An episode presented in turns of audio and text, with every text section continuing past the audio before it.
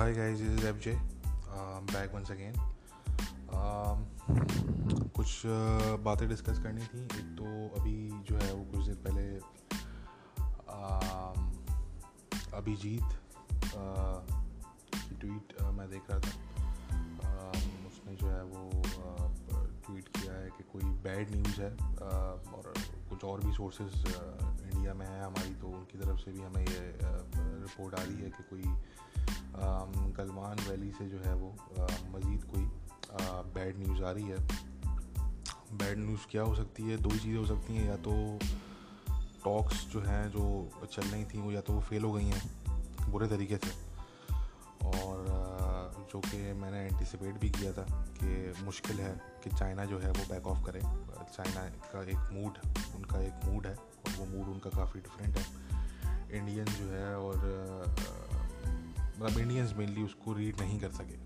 और जब आप अपने एनिमी का मूड अगर आप रीड ना कर सकें तो ये आपका एक, कह लें कि ये फेलियर होता है आपका। कि आप अगर अपने दुश्मन का मूड अगर आप जो है वो रीड ना कर सकें तो कहने का मकसद कि इंडियन जो है वो उन्होंने मूड वो रीड नहीं कर सके। बाकी ये है कि अब ये लेट सी कि ये रिपोर्ट जैसी ये पब्लिक होती है तो मैं भी इसको शेयर कर दूँगा कि क्या एक्चुअल बैड न्यूज़ है। दूसरी चीज़ ये हो सकती है कि वहाँ पे मज़ीद बिल्डअप हुआ है। टॉक्स अगर फेल हो गई हैं तो डेफिनेटली उसमें फिर वो मज़ीद बिल्डअप होगा। इंडिया की साइड से भी और चाइना की साइड से भी। और पोटेंशली जो है वो को मज़ीद भी जो है वो कोई क्लैश हो सकता है, कोई पॉसिबिलिटी ऐसी है। बट इतनी ज़्यादा नहीं है। ये भी मैं कहूँगा साथ में कि इतनी ज़्यादा पॉसिबिलिटी नहीं है एंटी एनालिस जो है वो कोई बेवकूफ़ी ना हो किसी एक साइड से। क्योंकि दोनों साइड्स की जो लीडरशिप है वो, उनकी तो कोशिश ये है कि ये मज़ीद एस्केलेट ना हो। बट देखें, बात ये होती है कि जो ऑन द ग्राउंड जो सोल्जर्स होते हैं उनका जो इशू होता है वो तो जो ग्राउंड पे सोल्जर्स होते हैं बेसिकली उनका दहन उनका माइंडसेट डिफरेंट होता Uh, मतलब कि सोल्जर्स को आप ये नहीं कह सकते कि जी कोई अगर कोई अगर क्लैश हो या अगर उनकी जान पे बात आ जाए तो वो अपने आप को डिफेंड ना करें या वो कोई आगे से कार्रवाई ना करें। और स्पेशली अब जबकि ये एक सिनेरियो बिल्डअप हो चुका है कि ट्वेंटी इंडिया के सोल्जर मारे गए टेन जो है वो डिटेन हो गए सरेंडर कर दिया कैप्चर हो गए जो भी आप उसको कहना चाहें। उसी तरीके से चाइना की भी कुछ कैजुअलिटीज़ हुई। तो जब एक इस तरह का सिनेरियो ऑलरेडी बिल्डअप हो चुका है तो अब तो बल्कि ज़्यादा इसका चांस है कि कोई भी जो है, वो छोटी सी भी कोई चीज़ जो है, वो दोबारा कोई इस तरह का सिनेरियो हमारे सामने आ सकता है, किसी भी छोटी सी वजह से। वो किसी भी तरफ़ से हो सकती है। वो किसी की भी जो है, वो मिस्टेक हो सकती है। इंडिया की साइड से भी हो सकती है और वो चाइना की साइड से भी हो सकती है। जो मैं यहाँ पे आर्मीज़ की बात कर रहा हूँ मेनली जो ऑन द ग्राउंड जो सोल्जर्स मौजूद हैं, मैं उनकी बात कर रहा हूँ यहाँ पे। तो कोई भी छोटी सी मिस्टेक जो है वो एक एक नए क्लैश का भी सबब बन सकती है।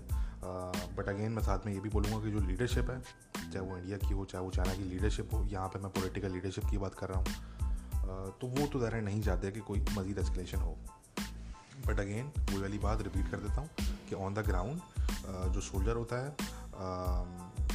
वो किस हालात में वहाँ पे जो है वो डिप्लॉयड है और वो क्या सिनेरियो आगे फेस कर रहा है?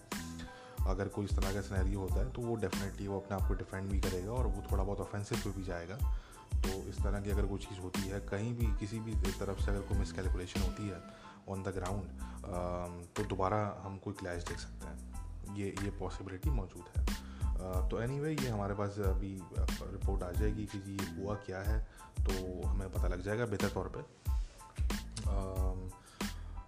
बाकी जो है वो बस मैं इसमें एक और चीज़ मैं ऐड करूँ कि ये बात हम पहले कर चुके थे कि रशिया जो है वो मेडिएट नहीं कराएगा चाइना और इंडिया के बीच में। रशिया की जो है वो इसमें कुछ फैक्टर्स हैं। इसमें एक से ज़्यादा फैक्टर्स हैं। पहले तो देखें, ये वो रशिया नहीं है, जो सोवियत यूनियन हुआ करता था, ये वो रशिया नहीं है। सेकेंडली इसमें एक और फैक्टर ये है कि रशिया जो है वो उन, यानी कि उनके जो इंडिया के साथ भी उनके बड़े से ताल्लुक रहे हैं पास में। बट वो मोस्टली सोवियत यूनियन के टाइम के रहे हैं।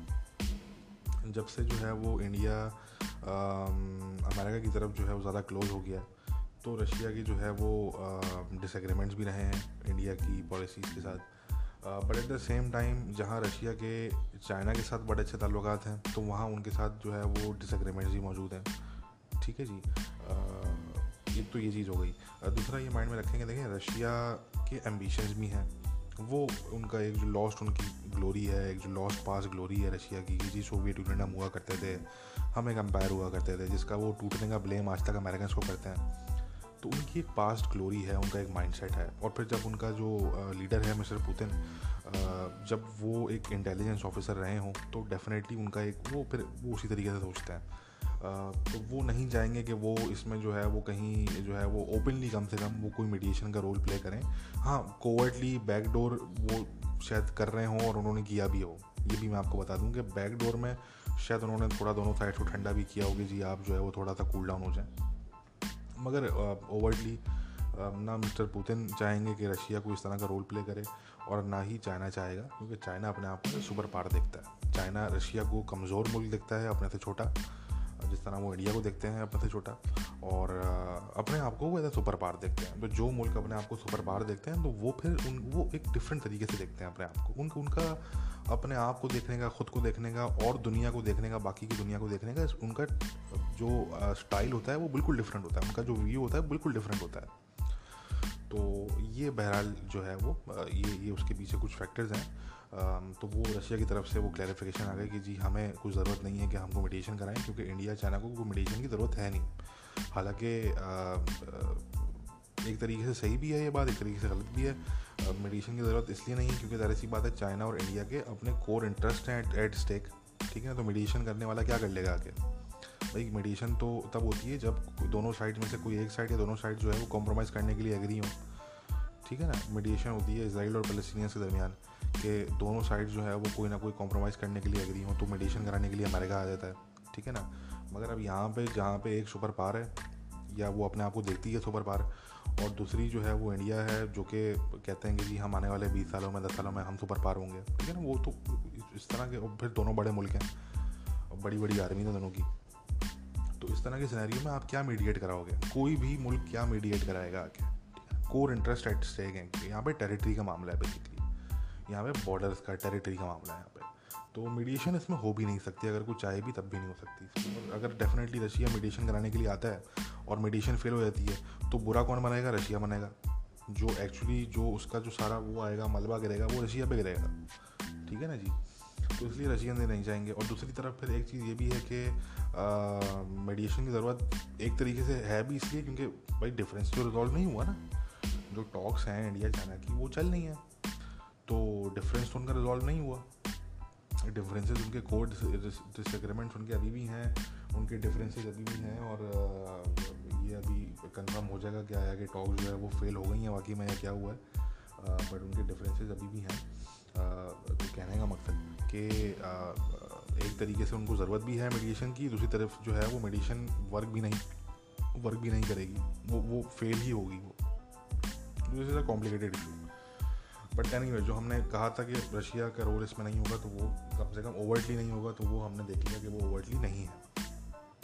प्लस मैंने कल जो है वो एक थ्रेड भी मैंने ट्वीट किया था एस फोर हंड्रेड सिस्टम पे। तो वो भी आप जाके देख लीजिएगा कि एस फोर हंड्रेड अगर इंडिया लेता है तो वो इंडिया को उससे कोई ख़ास फ़ायदा नहीं होगा क्योंकि चाइनीज़ ऑलरेडी जो थे वो फ़र्स्ट कस्टमर थे इस सिस्टम के पहली बात। दूसरी चीज़ ये कि चाइना ने ऑलरेडी सिस्टम पे बहुत टेस्ट कर चुके हैं वो ठीक है?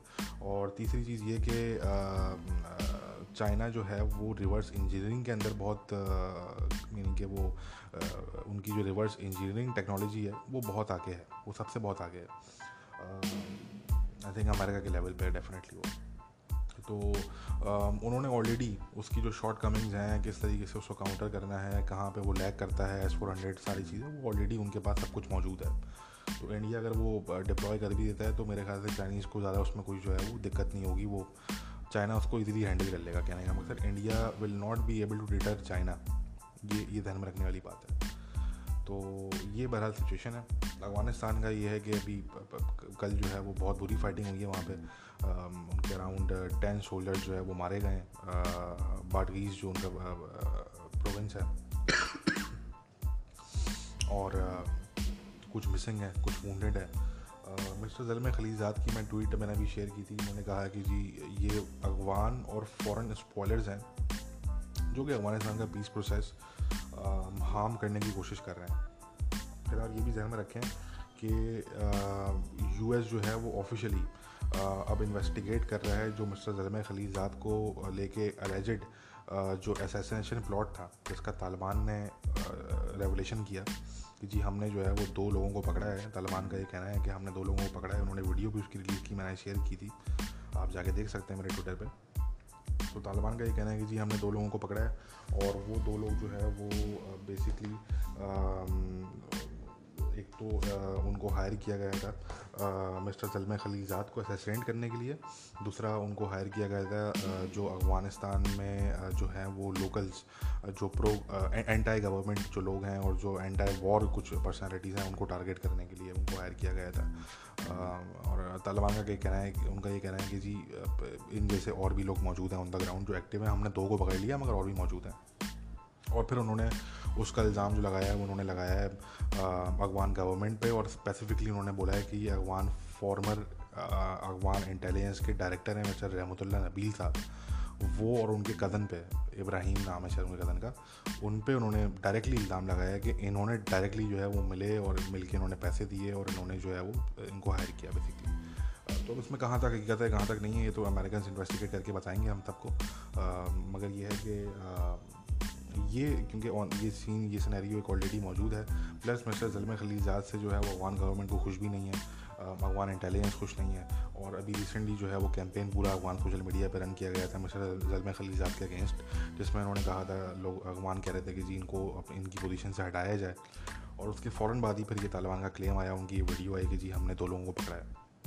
तो कहने का मकसद कि बैकग्राउंड में ये चीज़ें मौजूद हैं। और अब ये है कि जो मिस्टर जलम खलीजात की जो लेटेस्ट ट्वीट्स हैं जिसमें उन्होंने एक हिंट दी है कि जी लोकल अगवान और फॉरेन स्पॉयलर्स तो ये जो हिंट है उनकी ये बड़ी इंटरेस्टिंग हिंट है। uh, मैंने ट्वीट भी कर, किया था कि मेरा अपना जो पर्सनल ख्याल है वो ये है कि इसमें पाकिस्तान की इसमें वो पाकिस्तान की तरफ़ इशारा नहीं कर रहे। uh, और uh, पाकिस्तान की तरफ़ इशारा नहीं कर रहे क्योंकि पाकिस्तान के साथ तो बड़ा क्लोजली कोऑर्डिनेट कर रहे हैं अमेरिकन बड़ा क्लोज कोऑर्डिनेशन है इस वक्त अमेरिकन की और पाकिस्तानी की। बहुत क्लोज कोऑर्डिनेशन है। लोग इसको रियलाइज़ नहीं कर रहे अभी कि कितनी क्लोज कोऑर्डिनेशन जो है वो पाकिस्तान की और अमेरिकन की इस टाइम पर मौजूद है। तो मेरा नहीं ख्याल कि वो पाकिस्तान की तरफ़ उनका इशारा है। बट ये कह लेंगे और भी और भी फॉरेन जो है वो एक्टर्स हैं डेफिनेटली अफ़गानिस्तान में तो आपको पता है कि अफ़गानिस्तान में कितने मुल्कों की इन्वॉलमेंट है इस वक्त। इंडिया से लेके ईरान रशिया और टर्की और कतर और पता नहीं कितने मुल्कों की इन्वॉलमेंट है अफ़गानिस्तान के अंदर। सऊदीज़ भी हैं कहीं वहाँ पे। तो कहने का मकसद कि डेफिनेटली वो किसकी तरफ़ इशारा कर रहे हैं? This is that is anybody's guess ठीक है? हम उसमें कोई स्पेकुलेशन मैं नहीं करूँगा। जो अपने आप आप लोग खुद समझदार हैं, आप लोग खुद अपने अंदाजे लगा सकते हैं। मैं इसमें कोई स्पेकुलेशन नहीं करूँगा बट कम से कम मैं इतना बता दूँ कि पाकिस्तान की तरफ़ उनका इशारा नहीं है। अच्छा दूसरी चीज़ जो अभी अभी बहुत जो है वो रूमर चल रही थी, मैंने उस पर कहा था, यार, मैं आर्टिकल लिखूँगा, मैं बिल्कुल जो है मुझे टाइम नहीं मिल पा रहा कि मैं आर्टिकल लिखूँ उस पर तो मैं मैं इसी पॉडकास्ट में मैं बता देता हूँ कि जो यूएन रिपोर्ट आई थी अभी रिसेंटली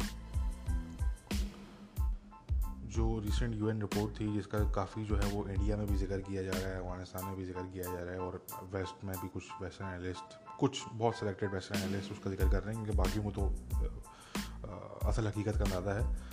बट जिनको नहीं है वो, या जो एक उनका जो एक टिल्ट है पॉलिटिकल टिल्ट है, वो उनका वो इसलिए उसका ज़िक्र ज़्यादा कर रहे हैं। जो यूएन रिपोर्ट थी जिसमें कहा गया था कि जी, ये हक्कानी नेटवर्क और ये जो इस्लामिक स्टेट जो दाइश की जो खुरासा ब्रांच है उनकी, उसके बीच में कोई लिंक्स हैं या उनके बीच में कोई कोलेबोरेशन है? तो बेसिकली वो जो यूएन रिपोर्ट है, जो कि अभी रिसेंटली आई थी और इसमें उन्होंने कहा कि जी, ये हक्कानी नेटवर्क का और ये इस्लामिक स्टेट खुरासा ब्रांच का कोई कोई गठजोड़ है या इनकी कोई कोलेबोरेशन चल रही है तो आप अगर नोटिस करें तो वो यूएन रिपोर्ट बेसिकली कोट कर रही है अपने मेंबर स्टेट्स की रिपोर्ट्स को। और मेंबर स्टेट्स कौन है? इंडिया और अफ़गानिस्तान ठीक है जी। तो डेट इज़ लाफेबल वो वाली बात कि ये तो अफगान इंटेलिजेंस की तरफ़ से बहुत टाइम से क्लेम किया जा रहा है। आईसिस को जो है वो जोड़ने की कोशिश की जा रही है हकानी नेटवर्क और तालिबान के साथ। हालाँकि तालिबान ने जो है वो एक अहम रोल प्ले किया है in the fight against Islamic State in Afghanistan Kunar में और नंगरहार में। आ, सब लोग ये जानते हैं मैंने तो पूरे थ्रेड बनाए हैं उस पर अलग अलग तो आ, और ये चीज़ जो है वो अमेरिकन भी एक्सेप्ट कर चुके हैं इसमें भी कोई दो राय नहीं है। अमेरिकन की तरफ़ से ये बात एक्सेप्ट हो चुकी है एक्नॉलेज करते हैं वो चीज़ को। तो कहने का मकसद कि ये तो एक लाफेबल सी चीज़ है। क्योंकि ज़ाहिर सी बात है वो जो मिस्टर जलम खलीजात जो बात कर रहे हैं स्पॉयलर्स की तो ये बात मैं भी कर चुका हूँ पहले आप लोगों को याद होगा। ये बात मैंने की थी इनफैक्ट सबसे पहले। आज से काफ़ी महीने पहले काफ़ी मंथ्स पहले कि इस्लामिक स्टेट जो है वो स्पॉयलर का रोल प्ले करेगा। और वो कर, वो कर रहा है वो तब से कर रहा है। तो ये बात हम पहले कर चुके थे। स्पॉयलर का जो वर्ड है, ये मैंने सबसे पहले यूज़ किया था, अगर आप देखें तो। तो कहने का मकसद कि ये तो होना था, ये तो हम पहले कह चुके थे कि ये होगा। और इस्लामिक स्टेट तो एक एक एक बूटी का एक ग्रुप है, और आप ये देखें कि इस्लामिक स्टेट भी जो है वो दोहा डील के अगेंस्ट है, और अफगान गवर्नमेंट भी जो है वो दोहा डील के अगेंस्ट है। प्लस हमें ये भी पता है कि इस्लामिक स्टेट जो खुरासा की ब्रांच है it is heavily infiltrated by some regional intelligence agencies ठीक है ना जी? तो ये भी हमें पता है। तो कहने का मकसद कि भाई ये तो ये तो प्रॉक्सी वॉर्स और ये कोवर्ट कोवर्ट गेम्स ये चलते रहते हैं।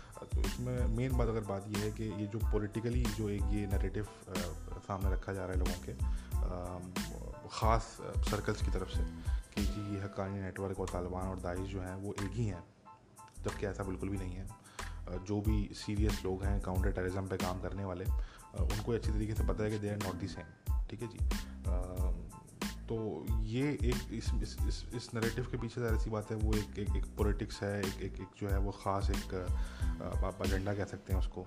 वो है जो लोग दोहा डील से खुश नहीं हैं और ये बात भी हम कर चुके हैं कि इट इज़ अंडरस्टैंडेबल कि जो लोग दोहा डील से खुश नहीं हैं उनके अपने अपने इंटरेस्ट हैं ठीक है ना? तो ऐसा नहीं है। कि जो और कॉन्स्परेसी थ्योरी जो फ्लोट की जाती हैं बहुत सी पाकिस्तान की तरफ़ से तो उनमें भी ज़्यादा हकीकत नहीं होती। बात सारी है कि जो डोआ डील के अगेंस्ट हैं, ताकतें उनके अपने इंटरेस्ट हैं। आपको ये समझना पड़ेगा कि यहाँ पे इंटरेस्टों जो जो इंटरेस्ट हैं, उनकी फ़ाइट है बेसिकली तो चाहे वो कोई कोई इंटेलिजेंस एजेंसी हो कोई मुल्क हो, उनके अपने अपने इंटरेस्ट हैं और दोहा डील जो है वो बहुत से मुल्कों के और इंटेलिजेंस एजेंसीज के इंटरेस्ट में है।